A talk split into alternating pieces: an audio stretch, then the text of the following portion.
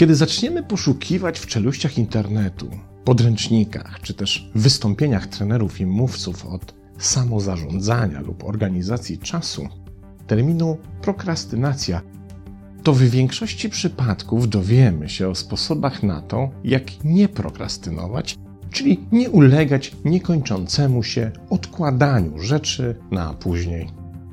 I tych sposobów jest oczywiście całe mnóstwo. Od świadomego planowania, poprzez organizację czasu, aż do priorytetyzacji zadań. Już o wiele rzadziej natkniemy się jednak na informacje o przyczynach tego zjawiska, wśród których bez mrugnięcia okiem wymienia się na przykład stawiających zbyt wysokie wymagania rodziców w dzieciństwie, czy też lęk przed odpowiedzialnością albo perfekcjonizm zmuszający do lęku przed porażką, brak precyzyjnej wiedzy co do tego, jak wykonać dane zadanie, czy wreszcie nieustannej walki pomiędzy rodzajami myślenia mającymi swe źródło w różnych odpowiednich ośrodkach naszego mózgu. Czyli podsumowując, z jednej strony otrzymujemy listę bardziej lub mniej skutecznych sposobów na pokonanie prokrastynacji, zaś z drugiej strony informację, że jej przyczyn może być tak wiele, że w sumie nie sposób dojść do ich rzeczywistego źródła. Prawdę powiedziawszy, jakoś mnie to mało przekonuje, bo uważam, że zjawisko prokrastynacji jest niezwykle ważną informacją dla osoby nim dotkniętej. Jednak trzeba się temu zjawisku przyjrzeć, ale odrobinę z innej strony.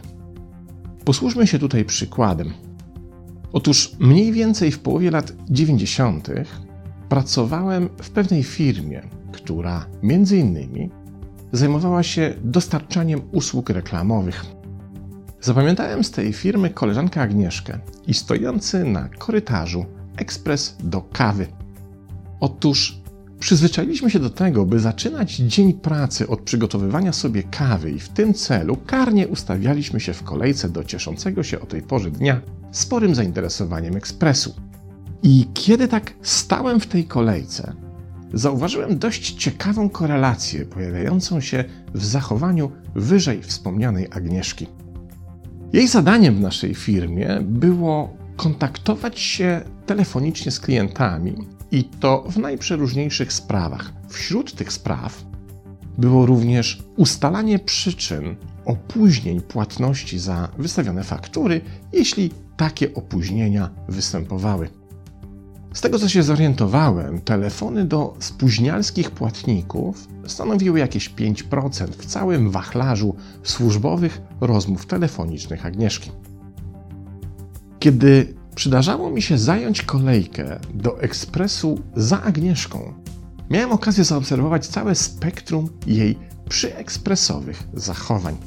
Otóż były dni, w których sprawnie i szybko robiła sobie kawę i gnała do swoich obowiązków ale były też dni, w których to zadanie zajmowało jej dużo więcej czasu.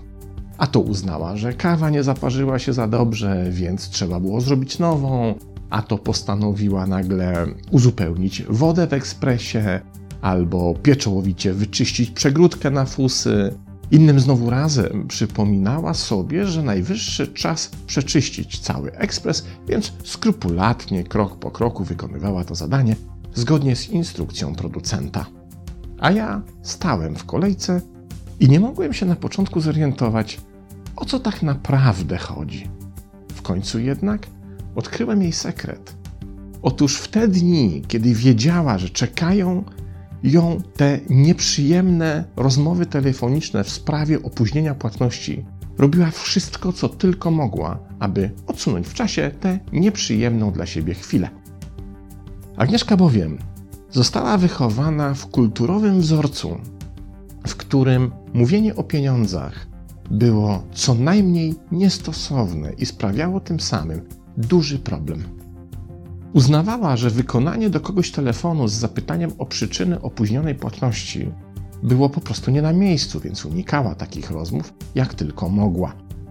Nie miało zresztą znaczenia, że to klient był winny pieniądze firmie, a nie firma jemu, i że księgując fakturę zaakceptował wykonanie usługi i że nie płacąc w terminie, tak naprawdę nie wywiązywał się z postanowień umowy, którą własnoręcznie podpisał.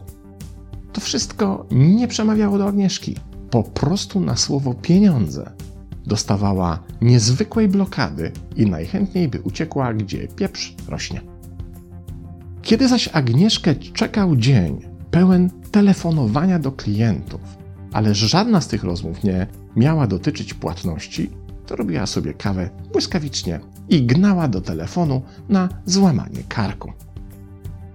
Nauczyłem się wówczas, że przekładanie konkretnych zadań na później, unikanie ich wykonania czy nieustanne odwlekanie w czasie może mieć dużo prostszą przyczynę, którą najlepiej ilustrują słowa pewnego mojego znajomego. Odkładam tylko te rzeczy, do których nie mam serca. Jeśli teraz przyjrzymy się naszym prokrastynacjom z tej perspektywy, to dostajemy precyzyjne wskazówki informujące nas, czego tak naprawdę nie lubimy robić, do czego nie mamy serca, czy też co uznajemy za niedostatecznie fajne, wciągające, interesujące i co sprawia nam więcej kłopotu niż korzyści. Kiedy będziemy kontynuowali przyglądanie się tendencjom prokrastynacyjnym z tej perspektywy, szybko odkryjemy, że wszelkie sposoby na prokrastynację są jedynie zawoalowaną formą zmuszania się do czegoś, czego nie chcemy, lub też stosowaniem sztuczek mających nas do tych niechcianych czynności skłonić. A ponieważ rzeczywistość jest zawsze bipolarna, to skoro istnieją rzeczy, zadania, projekty lub czynności, do których nie mamy serca, to muszą też istnieć i takie, do których to nasze serce mamy, prawda? Zatem jeśli z jednej strony na osi naszego nastawienia i naszych preferencji umieścimy te czynności, których najchętniej byśmy uniknęli, to po drugiej stronie tej samej osi znajdziemy te rzeczy, czynności i zajęcia, które nas kręcą, które naprawdę lubimy robić.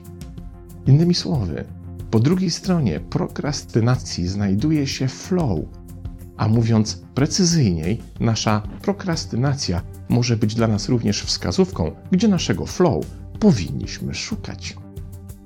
Sam termin flow pochodzi z badań Michalego Csikszentmihalego, którym to terminem określił on stan specyficznego uskrzydlenia doświadczanego w sytuacjach, w których po pierwsze jesteśmy bardzo zainteresowani tym, co robimy, a po drugie, kiedy nasze umiejętności potrzebne do wykonania określonego zadania będą odpowiednio skorelowane z poziomem wyzwania, które przed nami stoi. Zatem w rozumieniu zasad flow, czy też jak głoszą inne źródła teorii przepływu, kluczowe będzie to, czy dane zadanie nie tylko sprawia nam frajdę i radość, ale też to, czy jego poziom trudności jest odpowiedni do naszych możliwości. Jeśli poprosimy na przykład profesora matematyki o rozwiązanie zadania maturalnego, to zamiast przepływu pojawi się zniechęcenie i nuda. To samo się stanie, jeśli o rozwiązanie matematycznego problemu na poziomie profesorskim poprosimy maturzystę. Obydwaj mogą uwielbiać matematykę, ale tak zwany przepływ w tych zadaniach po prostu nie wystąpi. Teoria przepływu jednak może być dla nas niezwykle cenna, bo za jej pomocą możemy sprawdzić, czy to, czym się w życiu zajmujemy, to na pewno to, czym powinniśmy się zajmować. Czy aby na pewno nasza aktywność zawodowa jest zgodna z naszymi predyspozycjami i talentem? Skoro sam akt prokrastynacji podpowiada nam, że może tu występować swoisty brak zgodności, to może powinniśmy przyjrzeć się temu baczniej. Zastosujemy tu prosty test flow złożony z 10 pytań, by dowiedzieć się, czy doświadczamy w naszym zawodowym życiu komponentów flow, a tym samym, by zrewidować, czy czasem nasza prokrastynacja nie jest efektem nie tyle lęku przed odpowiedzialnością, perfekcjonizmu, braku wiedzy, czy też wymagających rodziców, a właśnie tego, że zajmujemy się po prostu w życiu nie do końca tym, czym powinniśmy. W poniższym teście trzeba udzielić odpowiedzi na każde z 10 pytań, określając występowanie danego komponentu w 10-punktowej skali. Test zaś będzie dotyczył naszej aktywności zawodowej w ciągu ostatniego miesiąca. Pytanie pierwsze.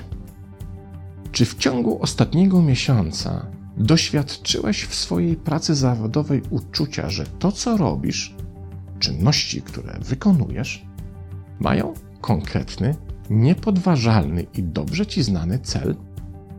Jeśli takie uczucie towarzyszy ci przez cały czas Twojej pracy, to w odpowiedzi na to pytanie przyznaj sobie 10 punktów.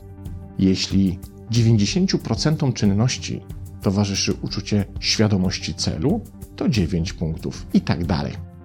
Pytanie drugie. Czy w ciągu ostatniego miesiąca przez cały czas Twojej pracy towarzyszyła Ci bezwysiłkowa koncentracja na tym, co robisz? Czy to, co robisz, zajmowało całą Twoją uwagę, czy też doświadczyłeś lub doświadczyłaś swoistego chaosu, który tę koncentrację zaburzał?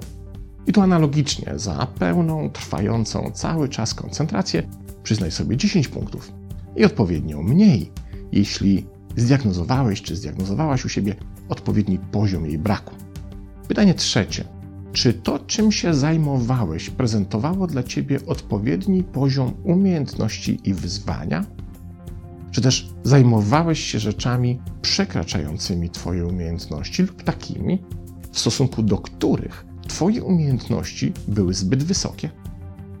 Jeśli cała Twoja aktywność zawodowa w ciągu ostatniego miesiąca dostarczała Ci odpowiedniego balansu pomiędzy Twoimi umiejętnościami a wyzwaniem, przyznaj sobie 10 punktów lub analogicznie mniej. Pytanie czwarte. Czy przez cały czas miałeś lub miałaś pełną kontrolę nad tym, co robisz, ale jednocześnie taką, która nie wymagała od ciebie specjalnego napięcia bądź stresu? Chodzi tu o doświadczenie ogarniania wszystkiego, za co jesteś odpowiedzialny, bez uczucia niepewności, że coś ci umyka. Tutaj punktacja jest również taka sama jak poprzednio. 10 punktów oznacza pełną, zrelaksowaną kontrolę nad wykonywanymi zadaniami, a 0 punktów dla przykład za jej brak. Piąte pytanie: czy wykonywanym przez Ciebie czynnościom towarzyszyło uczucie bezwysiłkowości? I uwaga, nie chodzi tutaj o to, by nie być zmęczonym po wykonywaniu zadania, ale o to, że w trakcie jego wykonywania tak ono nas pochłania, że nie mamy świadomości wysiłku, który w to wykonywanie angażujemy. Pytanie szóste. Czy w ciągu ostatniego miesiąca towarzyszył Ci brak obawy przed poniesieniem porażki, czy też taka obawa się czasem pojawiała? 10 punktów przyznaj sobie w sytuacji, w której ani razu w trakcie wykonywania zadań nie zwątpiłeś, czy zwątpiłaś w ich wynik, w to, że może się coś nie udać, czy też w to, co inni powiedzą, kiedy tak się stanie. Pytanie siódme. Czy w ciągu wykonywania zadań w ostatnim miesiącu Twojej zawodowej pracy doświadczałeś uczucia zanikania czasu? co oznacza takie zaangażowanie w to, co wykonujesz, że tracisz świadomość upływającego czasu. Jeśli tak, to przyznaj sobie 10 punktów. Jeśli zaś Twoja aktywność zawodowa wiąże się na przykład z codziennym wyczekiwaniem na to, aż nastąpi koniec dnia pracy, to oznacza to punktację zerową. Ósme pytanie dotyczy efektu zespolenia, czyli takiego poczucia, w którym tracisz dystans do wykonywanej czynności bo na tyle cię ona pochłania i absorbuje, że masz wrażenia łączenia się z tą czynnością w jeden organizm. To sytuacja, w której tak jesteś zaangażowany czy zaangażowana w to, co robisz, że robota pali ci się w rękach, pochłania cię całkowicie i trzeba ci na przykład przypominać o przerwach, bo inaczej by ci umknęły. Tu też 10 punktów przyznajesz sobie za nieustanne trwanie w takim stanie, a 0 punktów jeśli takie uczucie w ciągu ostatniego miesiąca nie pojawiło się ani razu. Pytanie dziewiąte. Określa autoteliczność wykonywanych czynności, czyli nieustanną świadomość, że to, co robisz, nie jest robieniem czegoś dla kogoś, ale dla samego siebie i realizowaniem siebie.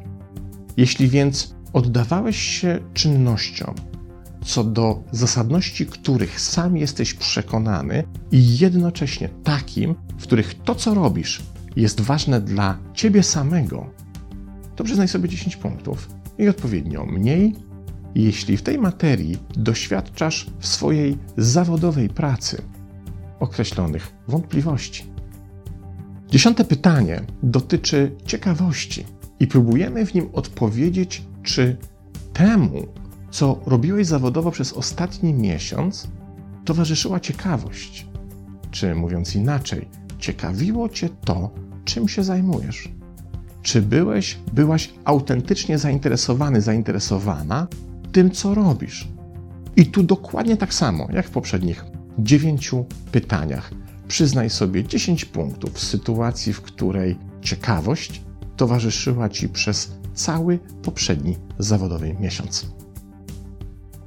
Za nami 10 odpowiedzi punktowanych od 0 do 10. Teraz sumuj wszystkie punkty, a zobaczysz, w ilu procentach tak naprawdę robisz zawodowo w życiu to, do czego jesteś stworzony czy stworzona.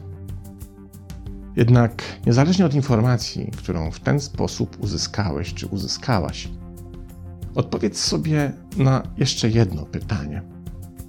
Czy Twoim zdaniem może istnieć zależność pomiędzy wynikiem osiągniętym w przeprowadzonym właśnie teście, a tendencjami do prokrastynacji?